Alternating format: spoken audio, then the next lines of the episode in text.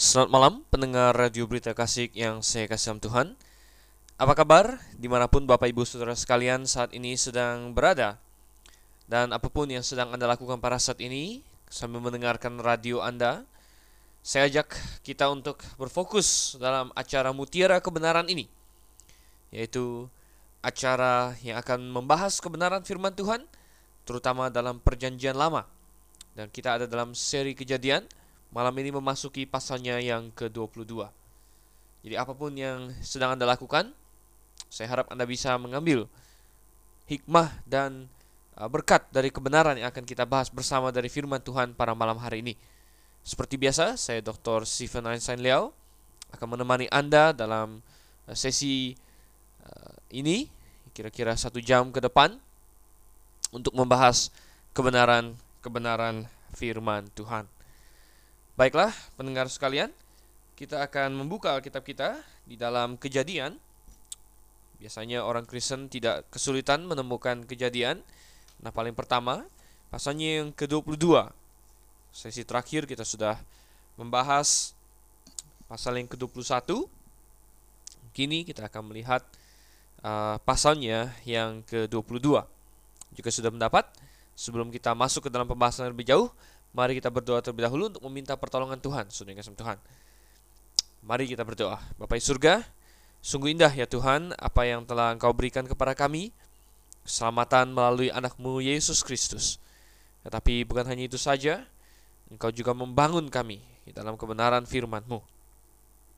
Kami mohon ya Tuhan, agar Engkaulah yang menyingkapkan tabir yang dapat menghalangi pikiran kami akan perkara-perkara rohani daripadamu. Kiranya Engkau yang sertai ya Tuhan, di dalam nama Yesus Kristus saja, Tuhan dan Juru Selamat kami yang hidup. Kami berdoa. Amin. Iya. Pendengar sekalian yang saya kasih Tuhan, coba kita lihat Alkitab kita, kejadian pasalnya yang ke-22 ya. Kejadian pasalnya yang ke-22 dan kita akan lihat sekarang ayat 1 dan ayatnya yang kedua. Kita lihat dulu ayat 1 ayat kedua demikian bunyi firman Tuhan. Setelah semuanya itu Allah mencoba Abraham, ia berfirman kepadanya, Abraham, lalu sahutnya, "Ya Tuhan." Firmannya, "Ambillah anakmu yang tunggal itu yang engkau kasihi, yakni Ishak, pergilah ke tanah Moria dan persembahkanlah dia di sana sebagai korban bakaran pada salah satu gunung yang akan kukatakan kepadamu." Kita dapatkan di sini bagaimana dikatakan ada suatu kejadian yang luar biasa terjadi setelah semuanya ini. Setelah apa saudara Tuhan? Setelah kejadian-kejadian di pasal 21 tentunya, setelah Ishak lahir, bahkan setelah dia disapih, dan sebelum tentunya kematian Sarah ibunya.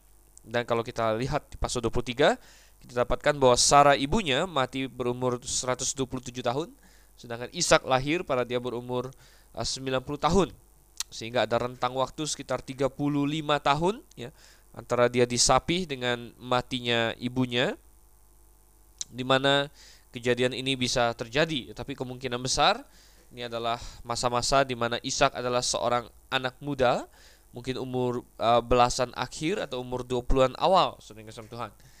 Jadi kita lihat setelah semuanya itu katanya Allah mencoba Abraham. Ini adalah suatu pasal yang akan berbicara mengenai bagaimana Abraham eh, Tuhan perintahkan untuk mempersembahkan Ishak anaknya. Dan kita dapatkan di sini uh, Allah mencoba Abraham, saudara kasih Tuhan. Dan kata mencoba di sini adalah kata yang penting secara teologis dalam bahasa Ibrani adalah nasah, saudara kasih Tuhan.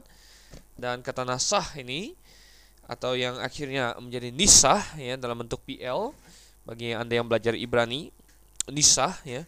Itu memang memiliki dua pengertian, bisa memiliki pengertian mencobai, bisa juga memiliki pengertian menguji, Tuhan. Dan uh, kedua hal ini sebenarnya mirip-mirip antara menguji dengan mencobai, Tuhan. Dan sebenarnya di sini bahasa Indonesia harusnya menerjemahkan dengan menguji. Ya, karena apa? Mencobai adalah uh, sama dengan menguji, hanya saja kalau mencobai dengan maksud jahat. Ya. Dan Tuhan tidak pernah mencobai siapa pun dengan maksud jahat. Itu yang kita dapatkan dalam Yakobus pasal yang pertama. Coba kita buka Yakobus pasalnya yang pertama, ayatnya yang ke-13. Di situ dikatakan Apabila seorang dicobai, janganlah ia berkata pencobaan ini datang dari Allah, sebab Allah tidak dapat dicobai oleh yang jahat dan ia sendiri tidak mencobai siapa pun. Banyak orang yang salah tanggap mengapa dikatakan Allah tidak mencobai siapa pun, sedangkan di dalam kejadian dua-dua di sana di sini dikatakan bahwa Allah mencoba Abraham, saudara kasih Tuhan. Ya, eh, Anda tidak perlu menyalahkan Alkitab terlebih dahulu. Ini adalah karena kata nisa yang dipakai untuk Kata mencobai di sini bisa memiliki dua pengertian, menguji atau mencobai. Dan Allah tidak pernah mencobai siapa pun, yaitu uh, mencobai dengan maksud jahat, tetapi Allah ada menguji dengan Tuhan. Ada beda antara menguji dengan mencobai. Ya. Ketika seorang uh, penjahat ya mencobai seorang polisi, ya, maka dia berharap bahwa polisi itu gagal. Uh, tetapi ketika instruktur polisi tersebut ya sedang menguji polisi tersebut di dalam suatu tugas, maka harapan dari sang komandan adalah agar dia dia lulus, dia berhasil. Jadi ada ada perbedaan saudara kasih Tuhan.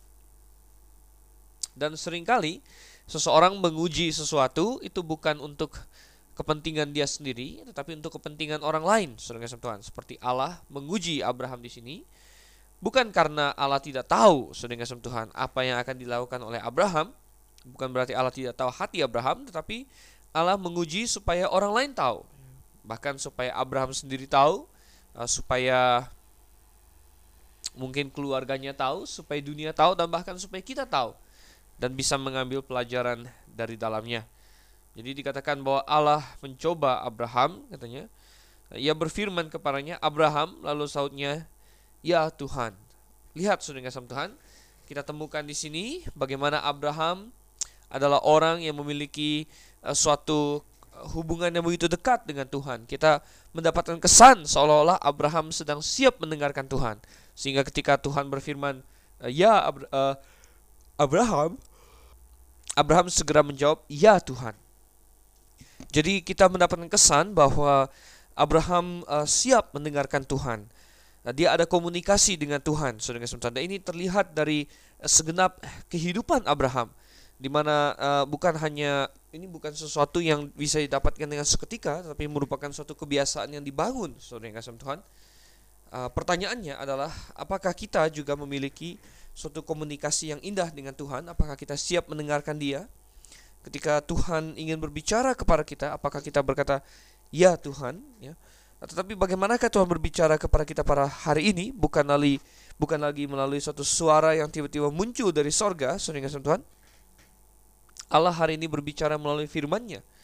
Dan uh, mustahil ada orang yang berkata, saya siap mendengarkan Tuhan, tapi dia tidak secara rutin membaca firman Tuhan. Ya. Saya ingin tanya kepada pendengar sekalian, uh, berapa lama uh, Anda secara rutin uh, membaca Alkitab, sudah kasih Tuhan, setiap hari? Sudah kapan terakhir kali Anda membaca Alkitab untuk uh, suatu renungan pribadi secara konsisten? Ya. Terlalu banyak orang Kristen uh, Alkitabnya itu dijadikan semacam barang keramat saudara kasih Tuhan. Padahal Tuhan tidak pernah memaksudkannya begitu. Ya banyak orang Kristen yang Alkitabnya disimpan uh, dalam uh, lemari kaca yang uh, yang dibiarkan berdebu saudara kasih Tuhan istilahnya. Ini hanya sedikit hiperbol tetapi bagaikan uh, banyak orang Kristen yang benar-benar sama sekali tidak membaca Alkitabnya. Nah, ini adalah suatu hal yang begitu disayangkan ya. Abraham salah satu kunci sukses dia dan bagian dari penyembahan dia kepada Tuhan adalah bahwa dia berkomunikasi dengan Tuhan. Nah, oleh sebab itu pula dia disebut sebagai sahabat Allah. Tidak ada seorang pun yang bisa menjadi sahabat kalau mereka tidak memiliki apa?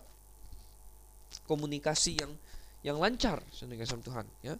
Dan uh, kita dapatkan bahwa komunikasi merupakan begitu hal yang begitu penting dan sebab itu Tuhan menyuruh kita untuk berdoa, bertekun dalam doa dan dalam uh, kebenaran firman Tuhan. Coba kita lanjutkan lagi. Uh, kita temukan bahwa ketika Abraham merespon kepada Tuhan, kita dapatkan bahwa Tuhan di sini meminta Abraham untuk melakukan sesuatu yang luar biasa sekali. Dan pasal 22 di sini uh, mencatatkan bagi kita suatu kisah dengan uh, ending yang begitu dramatis dengan Tuhan. Dan Tuhan berbicara kepada Abraham, "Ambillah anakmu yang tunggal itu yang engkau kasihi, yakni Ishak, pergilah ke tanah Moria dan persembahkanlah dia di sana sebagai korban bakaran pada salah satu gunung yang akan kukatakan kepadamu. Jadi kita dapatkan Tuhan menyuruh Abraham untuk mempersembahkan anaknya dan uh, bisa kita bayangkan bagaimana seolah-olah setiap kata yang Tuhan ucapkan di sini bagaikan uh, pisau yang menusuk ke dalam hati Abraham. Ambillah anakmu yang tunggal itu, yang engkau kasihi, yakni Ishak. Oh, saudara Tuhan, uh, Tuhan uh, sama sekali tidak uh, mencoba menutup-nutupi fakta bahwa Ishak adalah anak yang begitu dikasih oleh Abraham. Tetapi walaupun Allah tahu itu, Allah tetap menuntutnya dari Abraham. Oh, saudara Tuhan. Nah, ada beberapa hal yang bisa kita pelajari dari sini.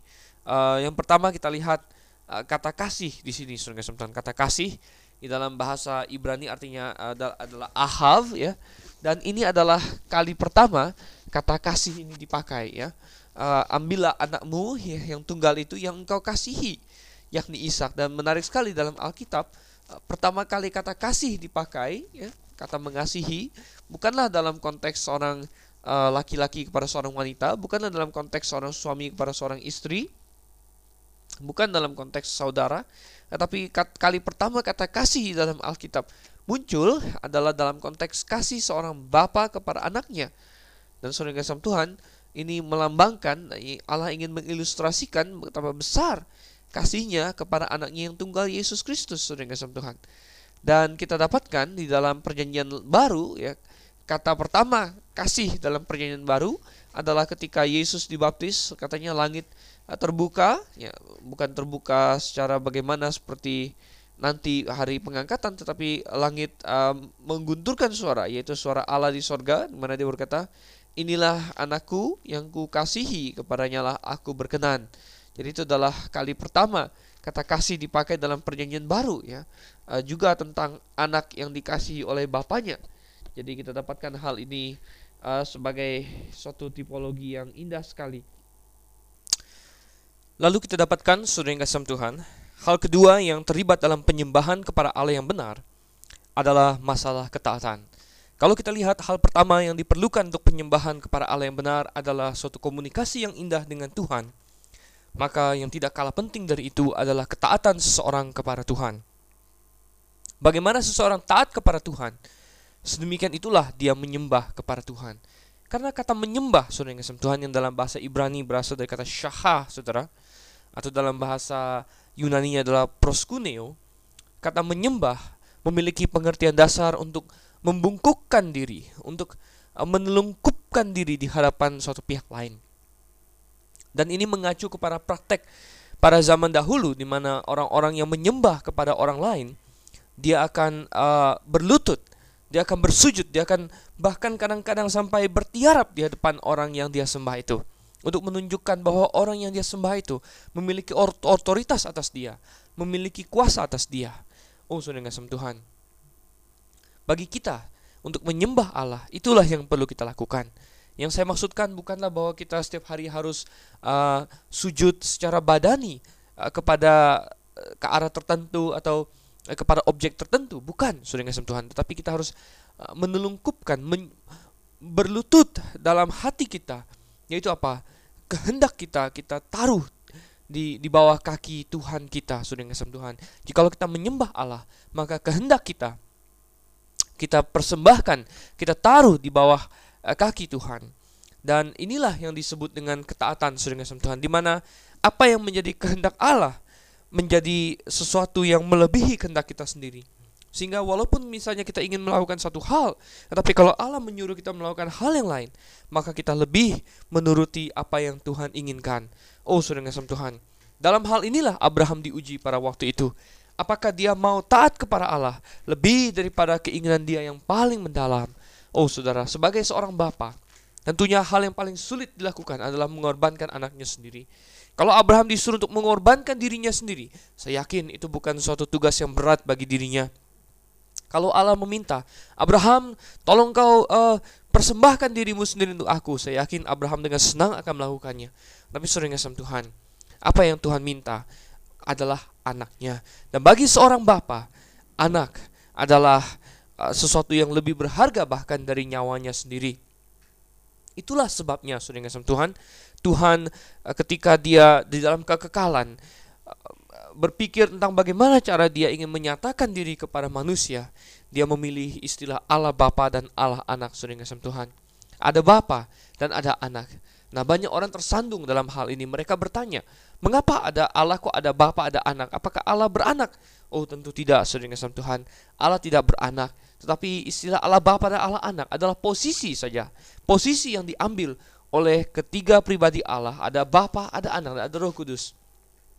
Dan posisi ini diambil untuk menggambarkan kepada manusia hubungan yang begitu dekat antara Bapa dengan Anak dan juga untuk menggambarkan kepada manusia pengorbanan yang begitu besar yang dilakukan oleh Allah Bapa ketika dia mengorbankan anaknya Yesus Kristus untuk mati bagi kita. Tapi saudara yang Tuhan, yang kita dapatkan di sini dalam kita kembali ke dalam kejadian pasalnya yang ke-22 di mana kita sedang berbicara mengenai pengorbanan Ishak oleh Abraham. Abraham dituntut untuk taat, saudara yang Tuhan. Dan apa yang dia lakukan? Coba kita baca dari ayat yang ketiga sampai ayatnya yang ke-8. Kejadian 22 ayat 3 sampai yang ke-8. Keesokan harinya pagi-pagi bangunlah Abraham. Ia memasang pelana keledainya dan memanggil dua orang bujangnya beserta Ishak anaknya. Ia membelah juga kayu untuk korban bakaran itu. Lalu berangkatlah ia dan pergi ke tempat yang dikatakan Allah kepadanya. Ketika pada hari ketiga Abraham melayangkan pandangnya, kelihatanlah kepadanya tempat itu dari jauh. Kata Abraham kepada kedua bujangnya itu, Tinggallah kamu di sini dengan keledai ini, aku beserta anak ini akan pergi ke sana. Kami akan sembahyang, Sesudah itu kami kembali kepadamu. Lalu Abraham mengambil kayu untuk korban bakaran itu dan memikulkannya ke atas bahu Ishak anaknya, sedang di tangannya dibawanya api dan pisau. Demikianlah keduanya berjalan bersama-sama. Lalu berkatalah Ishak kepada Abraham ayahnya, Bapa, sahut Abraham, ya anakku. Bertanyalah ia, di sini sudah ada api dan kayu, tapi di manakah anak domba untuk korban bakaran itu? Saud Abraham, Allah yang akan menyediakan anak domba untuk korban bakaran baginya anakku. Demikianlah keduanya berjalan bersama-sama. Indah sekali yang kita dapatkan di ayat-ayat ini, di mana ketika Allah memberikan suatu perintah kepada Abraham, kita tidak melihat adanya suatu penundaan dari pihak Abraham. Ayat yang ketiga dikatakan keesokan harinya pagi-pagi, bangunlah Abraham. Ketika dia mendengarkan perintah yang diberikan oleh Tuhan kepadanya, ia segera bersiap untuk melakukannya. Oh, ini adalah suatu sikap yang perlu kita contoh, saudara yang Tuhan. Terlalu banyak orang menunda-nunda, terlalu banyak orang merasa berat hati untuk melakukan apa yang Tuhan tuntut daripadanya. Dan akhirnya uh, mereka menundanya, menundanya, dan menundanya, dan sering kali, saudara yang Tuhan, akhirnya tidak jadi uh, melakukannya. Ada suatu pepatah yang berkata bahwa down the road of tomorrow into the house of never. Artinya kita berjalan di jalan esok sampai kepada rumah tidak pernah. Artinya, kalau orang selalu menunda-nunda sesuatu, mungkin dia bilang besok lagi, besok lagi, besok lagi, maka sudah kesentuhan. Ujung-ujungnya mungkin dia tidak akan pernah melakukannya. Ada suatu perkataan lagi yang sangat indah bagi saya, yaitu bahwa ketaatan yang tertunda adalah ketidaktaatan. Ketaatan yang tertunda adalah ketidaktaatan, sudah Tuhan. Ya, kalau kita ingin taat sepenuhnya kepada Tuhan, maka bukan saja kita melakukannya, tetapi kita melakukannya tanpa menunda-nunda tanpa kita mengulur-ngulur waktu. Itulah ketaatan yang sejati. Abraham merupakan contoh yang luar biasa. Saya tidak yakin Abraham bisa tidur pada malam hari itu. Mungkin dia uh, terbaring di kamarnya. Mungkin dia tidak memberitahu Sarah akan apa yang baru saja dia dengar dari Tuhan. Mungkin Sarah tidak akan bisa terima kalau Ishak dipersembahkan. Oleh karena itu saya bisa uh, memiliki suatu gambaran walaupun Alkitab tidak memberitahu. Tapi kalau kita rekonstruksi Kejadiannya, saudara yang kasih Tuhan, ketika Abraham selesai mendapatkan perintah itu, pasti galau sekali pikirannya. Pasti dia bertanya-tanya. Tetapi satu hal yang menonjol bahwa imannya tetap. Dia percaya kepada Tuhan. Tidak satu kali pun dia eh, meragukan bahwa semuanya akan berakhir dengan dengan indah, saudara yang kasih Tuhan. Dia tidak beritahukan Sarah, saya rasa, karena uh, mungkin ya bagi seorang ibu akan sulit sekali untuk melepaskan anaknya untuk dipersembahkan tetapi sore kasih Tuhan, keesokan paginya, mungkin setelah suatu uh, malam yang penuh dengan pergumulan, Abraham bangkit dan imannya kuat sore kasih Tuhan. Dia memasang pelana dan dia mulai sore kasih Tuhan untuk berangkat bersama dengan Ishak anaknya. Pertanyaannya adalah, apakah kita juga rela untuk taat seperti Abraham sore Tuhan? Apakah kita juga taat? Apakah kita juga menunjukkan bahwa kita uh, berlutut ya kehendak kita berlutut di hadapan kehendak Tuhan. Mungkin Anda ingin melakukan satu hal tetapi firman Tuhan mengatakan tidak boleh. Maukah Anda taat kasih Tuhan? Mungkin orang-orang sekitar Anda membujuk Anda, memaksa Anda, mendorong Anda untuk melakukan satu hal tetapi Alkitab mengatakan jangan. Yang mana yang mau Anda taati saudara kasih Tuhan? Kalau kita mau menyembah kepada Tuhan, maka apa yang harus kita lakukan? Kehendak kita kita taruh kita persembahkan, kita tulungkupkan di hadapan Tuhan sehingga kita uh, mentaati Dia sering Tuhan. Mungkin ada uh, kebiasaan-kebiasaan kita, mungkin ada kesukaan-kesukaan kita yang sangat kita gemari, tetapi yang ketika kita temukan bahwa itu semua bertentangan dengan firman Tuhan, mungkin gaya berpakaian kita yang dahulu sebelum kita diselamatkan, kita gaya berpakaian yang sangat duniawi, kita suka itu. Oh, maukah kita melepaskannya? Mungkin ada tontonan-tontonan tertentu yang kita sukai sebelum kita diselamatkan. Maukah kita melepaskannya setelah kita mengenal firman Tuhan? Maukah kita taat? Lebih daripada menyenangkan daging kita sendiri. Oh, sering Tuhan. Kalau Abraham ingin tidak taat, dialah orang yang paling memiliki alasan. Dia bisa berkata, "Oh, saya tidak bisa." Dia bisa uh, memberikan segudang alasan. Tetapi kita lihat dia memberikan contoh kepada kita. Dia taat, dia berangkat bersama dengan Ishak anaknya dan juga dua orang bujangnya untuk menuju ke tanah Moria, saudara kasih Tuhan. Dan tanah Moria ini sebenarnya dekat dengan Yerusalem, saudara kasih Tuhan. Dan uh, dari jauh katanya mereka akhirnya uh, melihat tempat itu dan akhirnya uh, Abraham menyuruh kedua bujangnya untuk tinggal di situ. Dia berkata, "Tinggallah kamu di sini dengan keledai ini, aku beserta anak ini akan pergi ke sana. Kami akan sembahyang sesudah itu kami kembali kepadamu." apa yang Abraham lakukan di sini adalah suatu langkah yang penuh dengan iman. Dia berkata kepada kedua bujangnya, "Coba kamu tinggal di sini. Kami akan pergi ke sana. Kami akan sembahyang." Oh, sudah Tuhan. Abraham melihat apa yang dia lakukan sebagai suatu penyembahan kepada Tuhan, suatu sembahyang. Dia tidak melihatnya sebagai suatu hal yang berat. Dia tidak melihatnya sebagai suatu hal yang uh, begitu menyedihkan bagi dirinya, tapi dia melihatnya sebagai suatu bentuk penyembahan dia kepada Tuhan. Bentuk di mana dia mempersembahkan apa yang paling dekat dengan dirinya, apa yang paling dia uh, pegang dengan sungguh erat, yaitu Ishak anaknya yang tunggal, dia persembahkan kepada Tuhan. Dan saudara yang Tuhan, satu hal yang uh, menarik sekali adalah dia berkata di di frase berikutnya, kami akan kembali kepadamu. Walaupun Abraham sudah bersiap-siap untuk mempersembahkan Ishak anaknya, tetapi rupanya dia memiliki suatu keyakinan bahwa mereka berdua akan kembali lagi sehingga dia berkata, kami kembali kepadamu. Kami kembali kepadamu, saudara yang kasih Tuhan. Hal ini menunjukkan iman Abraham, saudara yang kasih Tuhan, bahwa Allah tentu tidak akan membiarkan Ishak uh, mati terbunuh. Coba kita buka di dalam Ibrani pasalnya yang ke-11.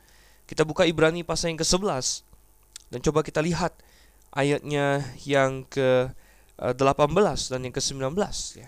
Atau kita mulai dari ayat 17 saja. Ibrani 11 ayat 17 dikatakan karena iman maka Abraham tatkala ia dicobai mempersembahkan Ishak. Ia yang telah menerima janji itu rela mempersembahkan anaknya yang tunggal walaupun kepadanya telah dikatakan keturunan yang berasal dari Ishaklah yang akan disebut keturunanmu. Karena ia berpikir bahwa Allah berkuasa membangkitkan orang-orang sekalipun dari antara orang mati dan dari sana ia seakan-akan telah menerimanya kembali. Oh, sudah kasih Tuhan. Kita lihat di sini bahwa pemikiran Abraham adalah pemikiran yang penuh dengan iman. Uh, dengan suatu keyakinan. Bahkan dia sudah berpikir dia akan membunuh Ishak, Saudara. Tetapi dia berkata di ayatnya yang ke kelima ini, kami akan kembali kepadamu. Dan kita mendapatkan dalam Ibrani penjelasan bahwa Abraham berpikir, kalaupun dia sesudah membunuh Ishak, Allah akan membangkitkan dia kembali dari antara orang mati. Oh saudara, ini adalah suatu iman yang luar biasa. Kami akan sembahyang, sesudah itu kami kembali kepadamu. Suatu ketaatan yang tidak sama sekali meragukan Tuhan. Suatu ketaatan yang rela bahkan untuk melakukan hal yang uh, paling mungkin bertentangan dengan apa yang dia imani selama ini, apa yang telah dia dia rasakan selama ini. Dia berani untuk melakukannya karena dia yakin uh, bahwa Tuhan akan menolongnya. Ayat yang ke-6 dikatakan, lalu Abraham mengambil kayu untuk korban bakaran itu dan memikulkannya ke atas bahu Ishak. Dia bersiap-siap untuk mempersembahkan Ishak dan ini membawa kita kepada poin yang selanjutnya Saudara, yaitu bahwa dalam penyembahan kita kepada Tuhan bukan saja harus ada suatu komunikasi, bukan saja harus ada ketaatan, tetapi sering kali ketaatan itu membawa kepada suatu pengorbanan. Abraham mengambil kayu untuk korban bakaran itu. Tuhan menyuruh untuk mempersembahkan Ishak sebagai korban bakaran. Unsur yang Tuhan, Memang sering kali di dalam penyembahan kita kepada Tuhan diperlukan suatu pengorbanan. Uh, Daud pernah berkata ketika tulah sedang menimpa negeri Israel karena dia melakukan sensus dengan Tuhan dan kemudian uh, akhirnya Tuhan menghentikan tulah itu dan Daud uh, pergi untuk uh, mempersembahkan suatu persembahan untuk uh, menenangkan uh, tulah yang telah terjadi, saudara. Uh, coba kita buka dalam 2 Samuel pasal yang ke-24. Apa yang Daud katakan di situ. Ya, ketika dia ingin membuat suatu mesbah di sana dan mesbah itu sebenarnya tempat itu adalah milik Arauna ya. Dan Arauna ingin memberikannya kepada Raja Daud, tapi Daud berkata, coba kita lihat di ayat 21 dari 2 Samuel 24, bertanyalah Arauna, mengapa tuanku raja datang kepada hambanya ini? Jawab Daud untuk membeli tempat pengirikan ini dari paramu dengan maksud mendirikan mesbah bagi Tuhan supaya tulah ini berhenti menimpa rakyat. Lalu berkatalah Arauna kepada Daud, "Baiklah tuanku raja mengambilnya dan mempersembahkan apa yang dipandangnya baik. Lihatlah, itu ada lembu-lembu untuk korban bakaran dan eretan-eretan pengirik dan alat perkakas lembu untuk kayu bakar. Semuanya ini ya raja diberikan Arauna kepada raja." Arauna berkata pula kepada raja, "Kiranya Tuhan Allahmu berkenan kepadamu." Perhatikan ayat 24. Daud berkata di sini, tetapi berkatalah raja kepada Arauna, bukan begitu, melainkan aku mau membelinya daripadamu dengan membayar harganya. Sebab aku tidak mau mempersembahkan korban, eh, aku tidak mau mempersembahkan kepada Tuhan Allahku korban bakaran dengan tidak membayar apa-apa. Saudara Daud juga memiliki suatu konsep bahwa ketika dia mempersembahkan sesuatu kepada Tuhan, maka itu benar-benar suatu persembahan di mana dia mengorbankan sesuatu. Dia datang kepada Tuhan dengan sesuatu. Oh saudara, di dalam kita menyembah Tuhan, sering kali harus ada pengorbanan saudara Tuhan. Ah, kadang-kadang diperlukan uh, yang paling pertama sekali pengorbanan itu adalah pengorbanan kesombongan kita. Sebelum seseorang percaya kepada Yesus Kristus, maka dia harus bisa menekan harga dirinya. Dia harus bisa mengorbankan harga dirinya uh, di atas altar, uh, di atas uh, di bawah salib Yesus Kristus. Mengapa saudara Tuhan? Karena dia harus mengaku dirinya sebagai orang yang berdosa. Dia harus berkata, "Ya Tuhan, saya salah dan Engkau yang benar." Dia harus bisa um, menekan uh, karena manusia paling suka untuk cinta kepada dirinya sendiri. Manusia secara alami tidak mau mengakui kesalahannya. Ketika Adam dikonfrontasi oleh Tuhan, ketika dijatuh dalam dosa, dia berkata, "Perempuan yang Engkau berikan kepadaku, dialah yang memberikannya kepadaku." Dan itu perkataan itu sebenarnya ujung-ujungnya menyalahkan Tuhan ya. ya kemudian uh, perempuan Hawa juga menyalahkan ular saudara Tuhan. Manusia tidak suka untuk uh, mengakui kesalahannya. Tetapi saudara kasih Tuhan bagi orang yang ingin diselamatkan, nomor satu terlebih dahulu tentunya dia harus mengatasi ego diri kita masing-masing, egonya masing-masing, kesombongannya. Nah itu hal pertama yang harus dikorbankan saudara kasih Tuhan. Nah, ada banyak lagi hal yang perlu dikorbankan ketika kita uh, datang ingin menyembah kepada Tuhan. Saya katakan sering kali kita harus uh, berkorban uh, dalam hal materi sudah ngasih Tuhan. Orang yang sudah diselamatkan yang mengasihi Tuhan ya. Tuhan ingin uh, kita mengembalikan persepuluhan di dalam Maliaki sudah ngasih Tuhan. Tuhan berfirman kepada orang Israel ya ujilah aku. Coba kita buka dalam Maliaki pasalnya yang ketiga saudara. Maliaki pasal yang ketiga ayat yang ke-8 Bolehkah manusia menipu Allah namun kamu menipu aku? Tetapi kamu berkata dengan cara bagaimanakah kami menipu engkau mengenai persembahan persepuluhan dan persembahan khusus? Kamu telah kena kutuk. Ya. Kamu telah kena kutuk, tapi kamu masih menipu aku, ya kamu seluruh bangsa. Oh, sudah kasih Tuhan. Seringkali uh, Tuhan ingin melihat apakah kita benar-benar taat kepadanya, saudara kasih Tuhan. Apakah kita uh, memperlakukan Tuhan seperti dewa gunung kawi, saudara?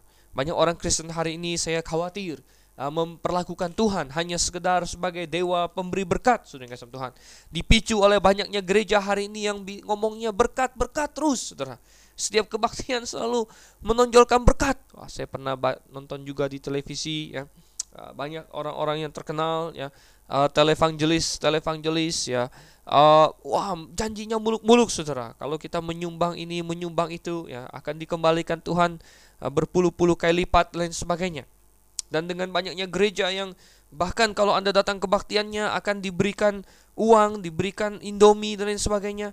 Oh, Saudara, ada suatu kekhawatiran bahwa orang Kristen ya sering kali menganggap Tuhan tidak lebih dari semacam dewa gunung kawi, semacam uh, dewa pemberi berkat sehingga saudara bukannya mengasihi Tuhan, Tuhan justru dianggap sebagai semacam mesin mesin pencetak uang. Dan saudara yang kasih Tuhan, ini sungguh adalah suatu hal yang uh, menyedihkan sekali. Uh, kebenarannya bertentangan dengan itu.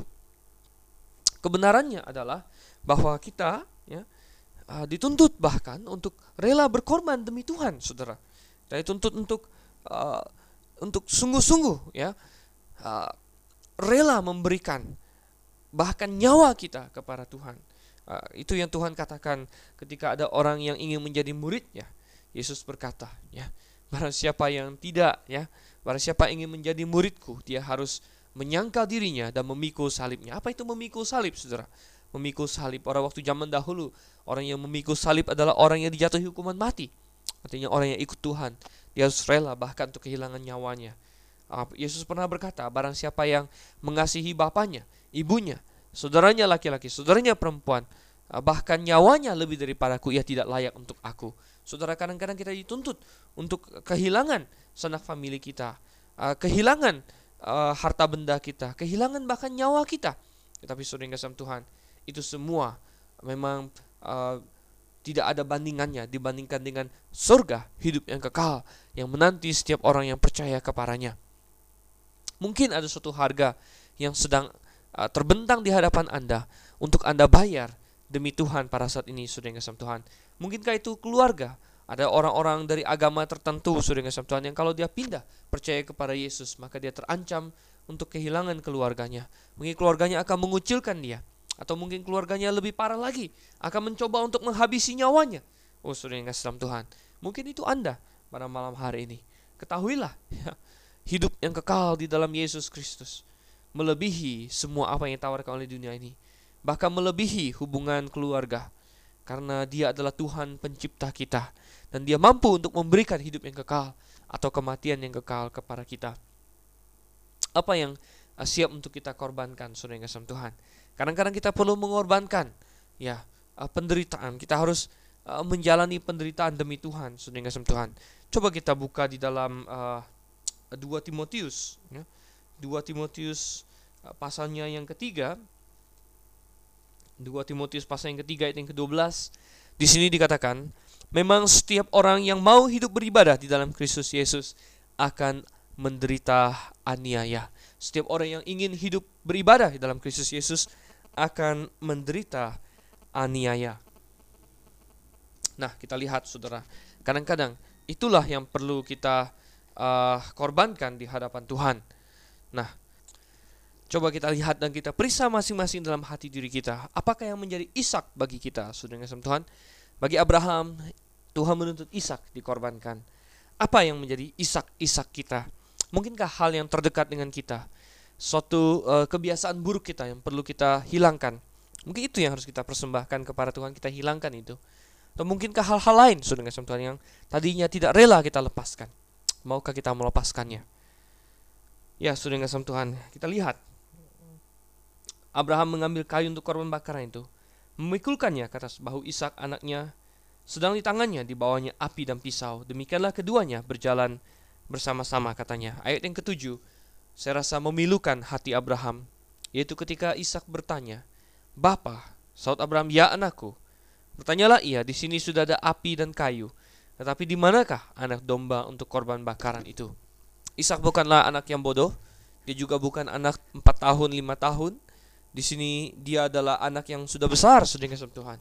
Dia adalah uh, anak yang kira-kira berumur 19-an tahun, 20-an awal mungkin sedangkan Tuhan dan dia bertanya, "Bapak, di manakah di manakah domba untuk korban itu?" Saya tidak tahu apakah hati Abraham merasa tertusuk dengan pertanyaan ini. Tetapi jawaban Abraham adalah satu jawaban yang penuh dengan iman.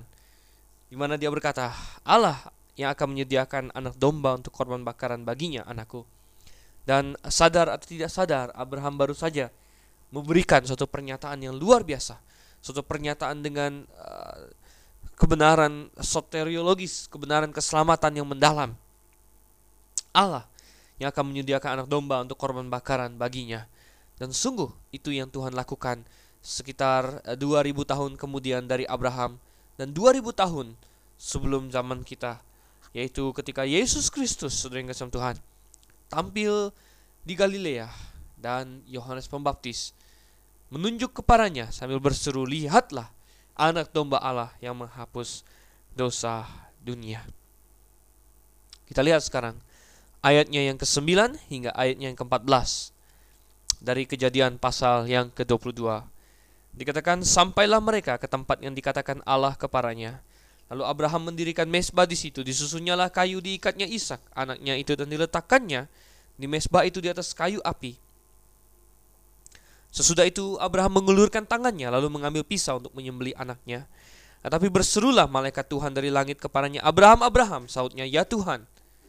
Lalu ia berfirman, jangan bunuh anak itu dan jangan kau apa-apakan dia, sebab telah ku ketahui sekarang bahwa engkau takut akan Allah dan engkau tidak segan-segan untuk menyerahkan anakmu yang tunggal kepadaku. Lalu Abraham menoleh dan melihat seekor domba jantan di belakangnya yang tanduknya tersangkut dalam belukar. Abraham mengambil domba itu lalu mengorbankannya sebagai korban bakaran pengganti anaknya. Dan Abraham menamai tempat itu Tuhan menyediakan. Sebab itu sampai sekarang dikatakan orang di atas gunung Tuhan akan disediakan. Untuk kedua kalinya berserulah malaikat Tuhan dari langit kepada Abraham katanya, Aku bersumpah demi diriku sendiri, demikianlah firman Tuhan.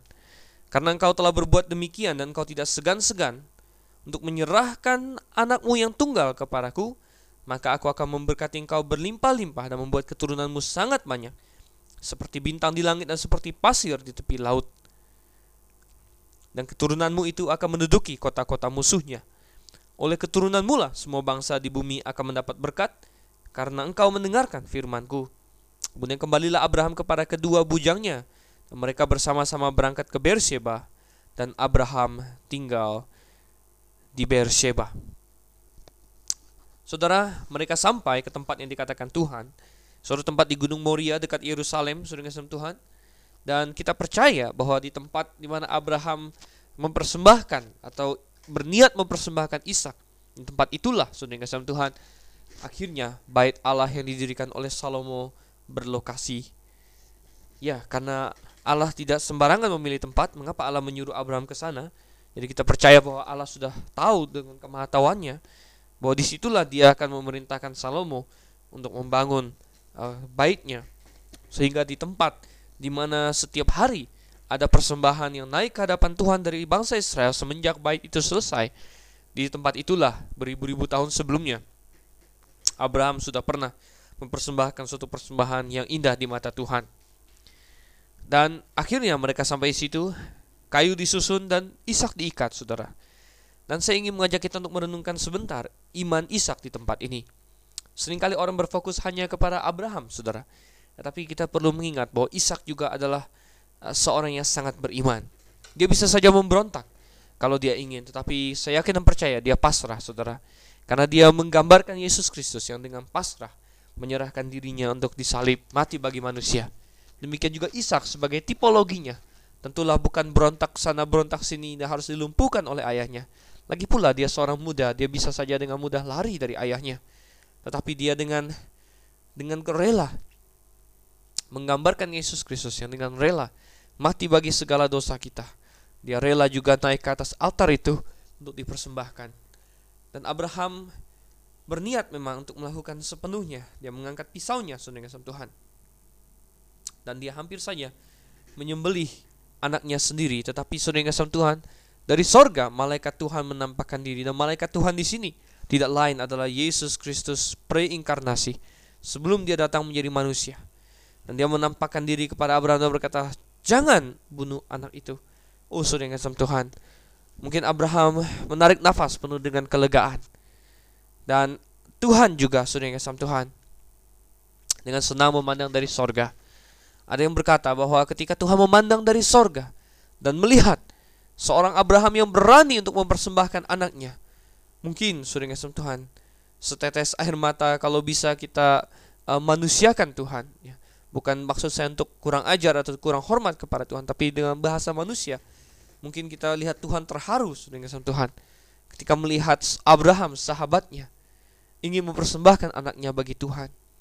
Dan Tuhan tidak mengizinkannya, tetapi apa yang dia tidak izinkan bagi Abraham, dia izinkan bagi dirinya sendiri, yaitu ketika 2000 tahun yang akan datang dari dari sejak zaman Abraham, dia menyerahkan anaknya yang tunggal dan kali ini bukan bohong-bohongan, Saudara.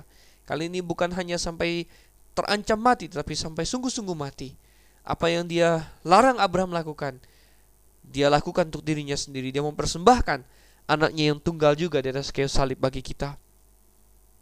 Dan kita bisa melihat alasan mengapa Tuhan begitu kasih kepada Abraham. Di mana di sepanjang abad sudah ngasih Tuhan. Ketika Tuhan sedang mempersiapkan diri untuk mengutus anaknya yang tunggal untuk mati bagi semua manusia. Tuhan mencari adakah manusia yang rela untuk memberikan anaknya yang tunggal baginya. Dan dia menemukan orang itu dalam diri Abraham. Sungguh suatu hal yang luar biasa, tidak percuma. Abraham ini dipanggil sebagai bapak orang beriman. Dipanggil sebagai sahabat Allah karena memang dialah orang yang dekat sekali dengan Allah. Dan kita lihat sudah kasih Tuhan.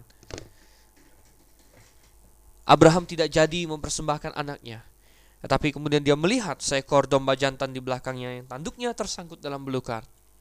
Apa yang tadi dia jawab kepada Ishak terbukti benar. Allah yang akan menyediakan. Yehova Jireh di tempat ini, saudara kasih Tuhan. Yehova Jireh, Allah akan menyediakan. Saudara, apakah Anda percayakan hal itu? Apakah Anda punya iman bahwa Allah akan menyediakan? Mungkin Anda dalam ada dalam situasi sulit pada hari ini. Saya tidak tahu apakah Anda dalam kesulitan ekonomi, apakah Anda dalam suatu keperluan yang mendesak. Percayalah seperti Abraham bahwa Allah akan menyediakan. Kita hanya perlu percaya dan taat kepadanya. Oh, sudah ngasem Tuhan. Dan Abraham mengambil domba itu. Domba itu dipersembahkannya. Dan Akhirnya sampai hari ini tempat itu dikenang oleh orang sudah kasih Tuhan. Dan Tuhan memberkati Abraham dengan amat sangat. Saya katakan bahwa di balik semua komunikasi kita dengan Tuhan, ketaatan kita kepada Tuhan pengorbanan kita kepada Tuhan, Tuhan memang akan memberkati kita.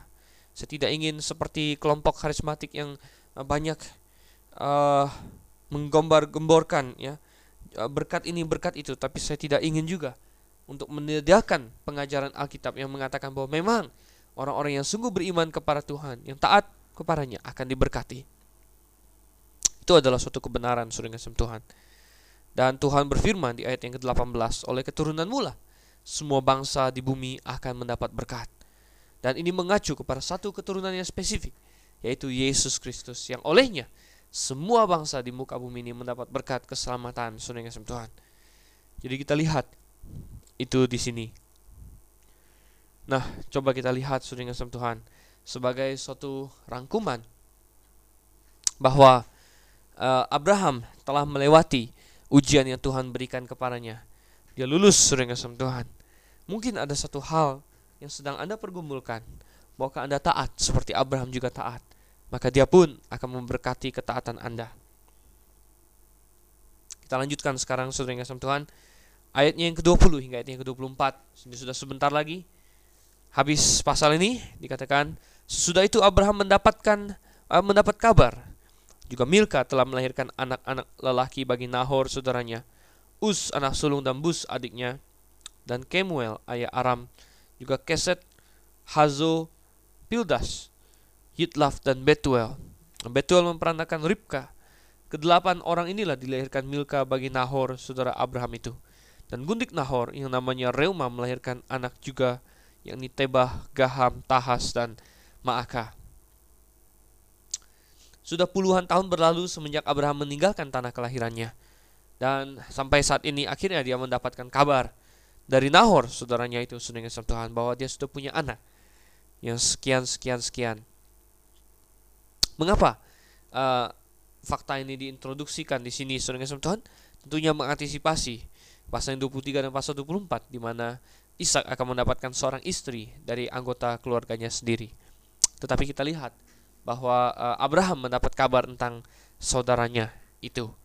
Dan ini merupakan semacam uh, penutup bagi pasal ini di mana sepertinya segala-galanya berlangsung dengan baik sesudah itu. Memang sudah kasih Tuhan, kalau kita taat kepada Tuhan, maka ujungnya pasti akan gembira. Ujungnya akan baik-baik saja. Pertanyaannya adalah, apakah kita mau percaya dan taat kepadanya? Itu menjadi pertanyaan kita semua. Baiklah, saya undur diri dulu. Saya Dr. Stephen Einstein Liao, berharap untuk berjumpa dengan Anda kembali pada sesi berikutnya, acara Mutiara Kebenaran. Maranatha.